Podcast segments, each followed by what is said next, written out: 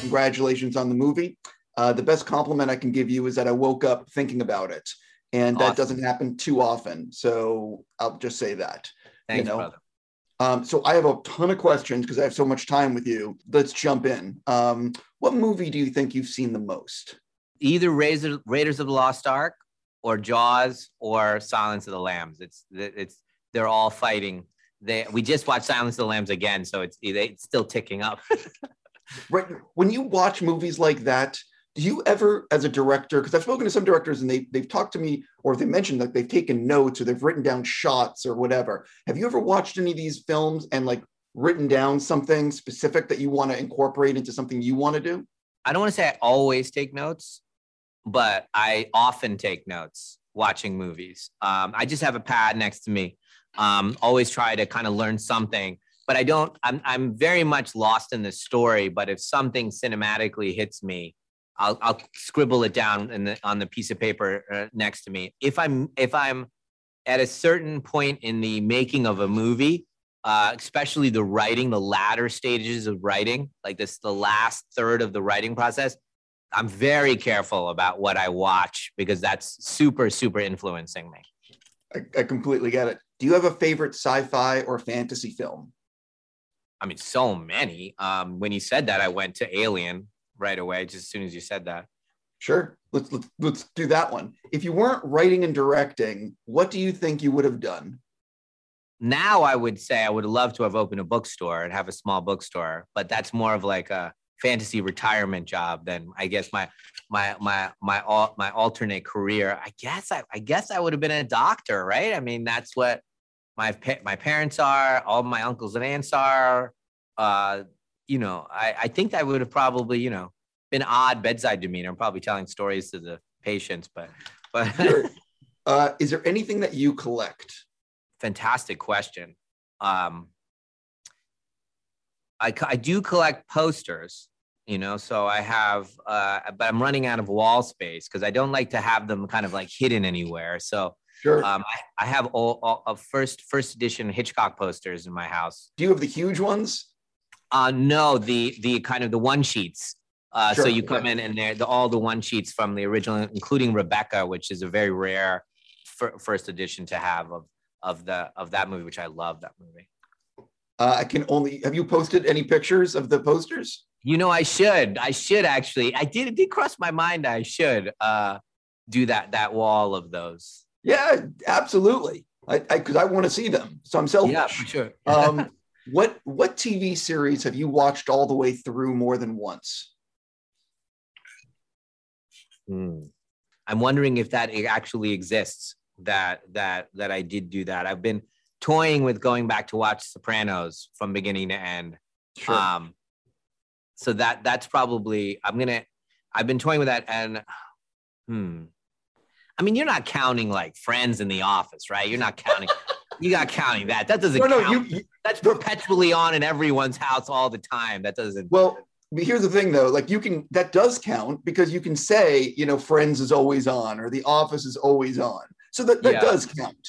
Yeah, I think you know the the the, the trilogy of of Seinfeld, The Office, and and Friends. I think is more the Friends more is more my my daughters and my wife that they have it on t- all the time. You know, Rachel's doing something in our house at all times. So I, I understand. What do you wish you knew earlier in your career that you've learned as you've made all your projects?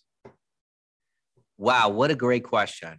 Um, that the thing that is that at times makes it dissonant in its immediate consumption at that moment, that thing is not necessarily a bad thing and oftentimes is the the wonderful thing about it that makes it um, resonate uh, and and make its makes its brothers and sisters the other films even more uh, seen in a, in a stronger light. So for example that uh, um, that's that signs was my biggest opening movie is because of unbreakable that like that that that that kind of relationship of the dissonant movie to the next movie you know like that is uh, something that i've learned over time is you know, it's a very strange thing to do art and commerce together like that. And um, I've been so lucky to have this long relationship with the audience, and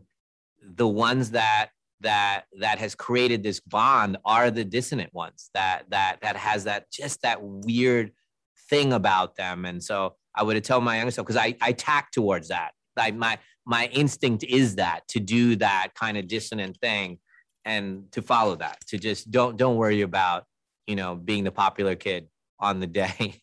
People used to go to see a hitchcock movie because it was a hitchcock movie. Mm. and now people go to see a movie because of your name has it ever when did it hit you that like oh my god my name is actually getting people into a theater?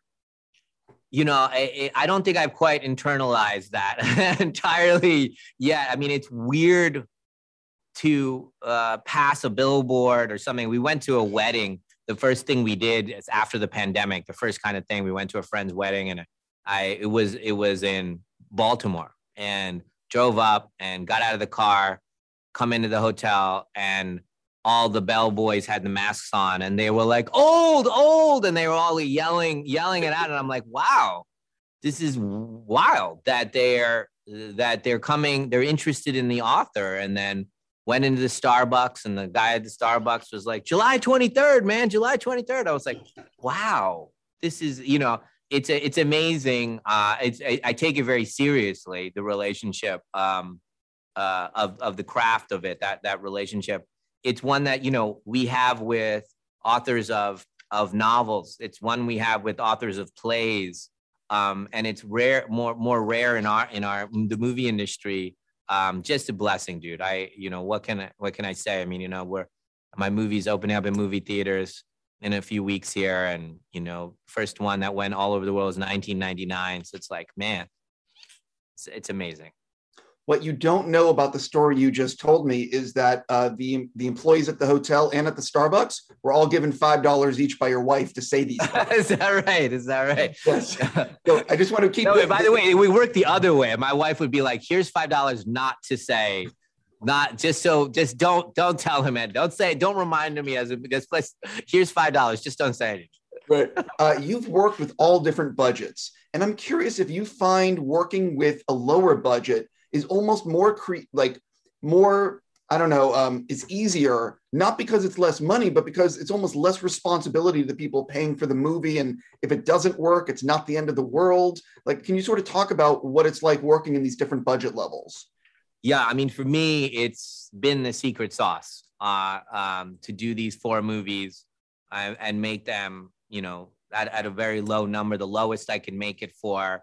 Um, I I in that relationship with my partners, I can deliver the most unique and provocative uh, product, which I think is our weapon to be different. The more di- the, the, the more different it is, the better it is for us in the marketplace. That's my thesis. And but I'm being responsible, you know. Um, it's a very interesting thing, you know. We're trying to do something anomalous, like say we're releasing old in the summer, and honestly, every movie that's out, it's at least you know 10 times the cost of the movie of old right? And um and I, I i does give me comfort when i it allows me to do very provocative things darker things. I don't have to you know feel like i have to play it safe. I can be very dissonant like we were saying you know um, and know that for the most part we're we're we're going to be okay you know? And um, we're building a, uh, a relationship that the studio and i love with with the with the audience. I think it's been it's a very special thing, dude, that's going on. I I um um I don't mind, you know, doing it this way. In fact, I love it, you know, and in fact, other filmmakers, I would say you should make your movies for the lowest number that you can have freedom. That that that should be your goal. There's an equation for that. And the moment you take the extra dollar, you have now committed to something other than I'm going to listen to the, the these strange voices that are telling me slow it down or kill this person or have this, you know, you know, sh- no, shock them in this way. This question I asked to a lot of filmmakers, but I think you're in a, in a, different position because I think a lot of people want to be in business with you. And if you came up with an idea, but there must have been something, or maybe uh, if you could get the financing for any dream project, uh, what would you make and why? And I'm not sure if this question applies to you, but let's let's see yeah, um, I don't know if it applies to me, dude, because that's exactly what I'm doing. Um, I'm trying to think, is there a movie to finance that? Yeah, like I said, this might be a, a, question that doesn't apply to you because I, as I said, I would imagine everyone wants to be in the night business. So it's like, well, you know. Well, you well, you, you bring up an interesting thing. Like, say there was a big franchise movie, right? That I was like, wow, I'm really interested in this because it has a great opportunity, but I want to do the small version of that and that has happened. I won't say what movies that has happened. That has crossed my mind. Wow, I would be interested to do the $18 million version of that if if everyone was willing to do that. Um, uh, and I, it crosses my mind, but then it becomes, you know, it's so that particular IP is so important to uh, that the that studio or that that the, that company that risking it in that way makes no sense. You know, why would you allow, try to invent it in that way? Um, there's actually been, I think, three of those situations where I was like, hey, I'll do the really kind of like down and dirty version of that. Uh, so it's kind of the reverse a little bit. It's almost like, you know, will they allow me not to take the money and not to spend the money? It's do it in this in this way. But then the ramifications of that are uh, limitations that I believe in that are that are that are positive. Um, let me ponder more. Maybe I can uh, think about it. But yeah, it's weird because that is what I'm doing, right? I'm I'm financing these movies that are not that wouldn't be able to be financed in the studio system traditionally. Uh, do you have a lot of scripts in the desk that have never been made? No, I wrote one in college that I almost made um, at the time, and and and then I made uh, uh, the other movie for Miramax at that time, but there's only one since then that I've written that. Um, Are you talking Labor of Love? Yeah, labor, labor, labor is there. There's actually two. If you add, there's one more that I I have another idea for that I I may make one day. So that one's the so there's two. There's two. Whatever happened with Labor of Love? I think you were going to do that with Bruce Willis. Uh, yeah. Uh, whatever. What happened with that one? You know, uh, it's been it's it's emerged so many times in my career. Uh, uh, a couple times with, with Denzel, um, and it's it's just a drama. You know, it's just a, there's nothing. It's not a thriller. It's just a drama. It's something that I, I wrote. It was it's a romance essentially. You know, uh, and um, I wrote it. It was the first thing that I wrote that actually brought me into the industry in a real way. It was so long ago. Um, so it means a lot to me. It's very emotional. Um, at this point, it's almost a period piece because it was set in like, you know, 1993, 94, you know, so it's like 94, it's like a, you'd have, we, it won't make any sense now with cell phones and everything that we have, smartphones. And so you would either literally have to do it as a period piece now uh, from that time period. Uh, it, it's very meaningful to me. It almost, it almost feels like a novel or something that I wrote, but that's, um, trying to know when and when to do it and how to do it has always been a, uh, been on my mind. It's a very meaningful piece to me. What do you, which of your films went through the biggest change from your first draft on the mm. page to what people see on screen or saw on screen? Great question. Man, let's see. My initial reaction is is Sixth Sense because that was the one that started out as just a straight crime kind of, you know, there was no therapist. It was a serial killer movie when it first when I first wrote it. Um, it was a you know it was a, it was a crime scene photographer was the was the main character, and his child sees the the victims of the of the the serial killer. So that was the original idea that I had in my head. Which of your films do you think had the longest had the most deleted scenes? Wow, great question. That's that one. I'm be guessing. I would be guessing at because it, that's a tricky one. You'd have to see. Uh, I have all these cards for each scene when you're editing, and then as they go into the graveyard, as they come out, they go into this this pile that I call the graveyard. That that that that that list goes. I'm thinking it's split. I'm thinking it's split that had the that had whole storylines that came out, character that came out. You know, the first cut of that was like three hours, so it was it was big. Right, and that's and I I apologize for not knowing but do all of your deleted scenes end up on like a Blu-ray or a DVD, or Mm-hmm. there's still a lot of things sort of in a basement somewhere? Uh, not all of them end up. I, I I'm careful not to make the analysis on the Blu-ray so forensic that you it it's hard to watch the movie. You know, um, so there's a little calibration that goes on in terms of let's say, for example, there was a, a character that was cut out. I'm that may or may not be okay for you to watch the movie after you knew that. So I try to, you know, I want to make keep, you know keep the purity of the movie as much as possible. I don't mind scenes that give you more depth into the characters. So I tend to put those kind of scenes in the, the deleted scenes. Not every scene that was deleted. Completely. Um, I believe many years ago you met with Spielberg about writing a fourth Indiana Jones movie. Yeah. Did you ever come up with your MacGuffin and the idea, or was it more just like a basic meeting?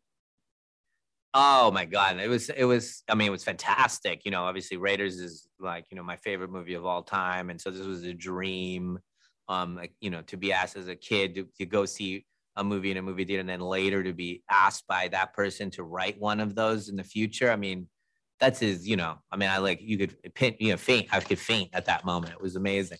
Um, I do have my notebooks. I still have those with all my ideas for for that movie. I did have a I did have a take. I did have a take. Um, I talked to everybody involved, and it was so nascent at that time that movie. So no one had gotten we hadn't everyone hadn't gotten into a room yet. They were kind of bouncing ideas off of me. So everyone had different ideas of of what to do. But I had I definitely when you say that I have in my head and I it's a green notebook and I I I had this idea. It was it was a, it was a darker idea. Got it. Did you? Because every every you know uh, Indiana Jones movie has the MacGuffin. So, Mm. but had you thought about what that was yet? I, I, I did. I did. Yeah. I, had I had an idea. Look, I hadn't, I didn't pitched it to them or anything like that, but I had kind of an idea. Okay, I- I won't press you any further. Um, I know that you also expressed interest many years ago in Harry Potter. Do you Mm. view that as something that sort of got away, or were you sort of like these movies are really good? It's it's cool. Oh, definitely. You know, we, we, our kids watch them and we all watch them and, and love them. They have a kind of a, um, almost a nostalgia about them now. Um, a time, an innocence about them that, you know, represented a certain time in filmmaking, I think. And, um, I find them, you know, beautiful. I know, obviously, I know a lot of my, you know, Rupert's now in my show, and you know, um, so I've always felt close to them when I met them all as kids, and you know, I, I was in my late twenties when I was meeting them, and now they're older than I am when I met them, and so it's very, you know, um, just amazing. It would have been, a, a- you know, those are those are more than a job that you have to change your life. You know, those are you got to move to, England and you have you know, change your whole life. And um, I, I guess it goes right to the core of are you making original movies or are you not? Kind of. So it, there was there was some really fundamental when you're making movies of that scale and all of that stuff. And again, kind of talking about all this. The, this those were early days, but talking about what type of voice are you and what is the best way to tell those stories where your voice can be your voice is it in large scale movies like that um, um, does your imagination work that way or does it work in this kind of almost you know indie way Sure. Uh, Roger Deakins and Steven Soderbergh are famous for very limited coverage on set. They generally have one camera set up. They're getting very limited, you know, almost no coverage. Uh, Roger famously shot, I believe, Blade Runner and, and James Bond with one camera. Um, and so I'm curious when you're on set, how much Yeah. coverage are you trying to do? How much are you just doing the minimal coverage? yeah there's no there's no coverage per se um, we shoot everything that i drew um, there's no 99.99999% of the time there isn't anything else that we're doing it's just the things i drew and that's what we're we're shooting exactly in that way. Um, um, when roger and i uh, did the village together you know we kind of worked out the shots and that's it. That's what that's what's there. Um, uh, and so it's it's play like and you know i'm i'm of that mind uh, entirely of the old school mentality of make the movie in your head and go and go get that movie. Sure. How do you typically like to talk to your actors before they step on set the first day? Are you giving them uh, certain things to watch, certain things to read? Like, how what is that dynamic like? It varies actor to actor, project to project, but there, there is a uh, we do rehearse a lot. It's like uh, it's like a, a theater, and I it's like on old I you know it was a very much like a theater group, and I would say to them, hey, you know, think of the the the, the blocking and the movement of the with the, your relationship to the camera as dance moves and not as hey my character would do this or my character would do that. It's in th- this is the choreography of the movement of the camera and how i was thinking of it in terms of your positioning in juxtaposition to others and in relationship to the camera. And when you take a step forward we're moving this way. The other i see the other person her cheek comes in all that stuff. And think of it as choreography. And then i'm going to talk you through the emotional meaning of that choreography. And within that seeming structure, there's infinite ways to perform it. Um, and so when it's very complicated choreography, we uh, I'm, I'm very I try to do it early so that they get comfortable with, hey, this is how I'm seeing it. And ones that are more fluid, like, hey, I have a locked off frame and you can move whatever you want into the bathroom, out of the bathroom, come in. You know, there's like a scene where they're in the movie where they're fighting, and I put a a, a light on a bed and one in the bathroom. And i was like go wherever you want. And these are the these are the, the hit points but you could be as like i said you could be entirely in the bathroom and i never see you if you wanted to do that version that take. So there's times where i'm like you know you, your your complete spontaneity is what i'm looking for uh, jumping into old because I'm realizing I'm just about out of time. Um, this is your first time shooting something out of Philadelphia. Uh, will it be your last time fil- filming something out, out of Philadelphia? Um, I don't think so. I, you know, the next few movies that I have in my head are are, are kind of you could shoot them all in Philly. Um, um, one of them takes place in in in a, in, in a couple locations outside, but they're very contained. So I, you know, a, a, lot of them could be done the traditional way, but I'm getting more comfortable with writing exterior and then it's not Philadelphia. Normally it's exterior Philadelphia or interior building Philadelphia. Um, and probably because my kids have gotten older and um, I feel the freedom to do that. One of the things that's interesting about this is that you have different actors playing the same characters. Um, mm. some of them, I should say. Was there ever a, like a sort of in your mind, like, do I want to make it that every 15 minutes there's going to be a different actor? Like, sort of talk about in your mind be- the progression, how you wanted to depict that on screen, and how much is it sort of like when you have like a movie star or a star that you need to like have in the movie, you sort yeah. of have to play a little bit more like I need this character on screen for an hour because mm-hmm. they're like a star and they're helping me sell the movie versus does that mm-hmm. make any sense?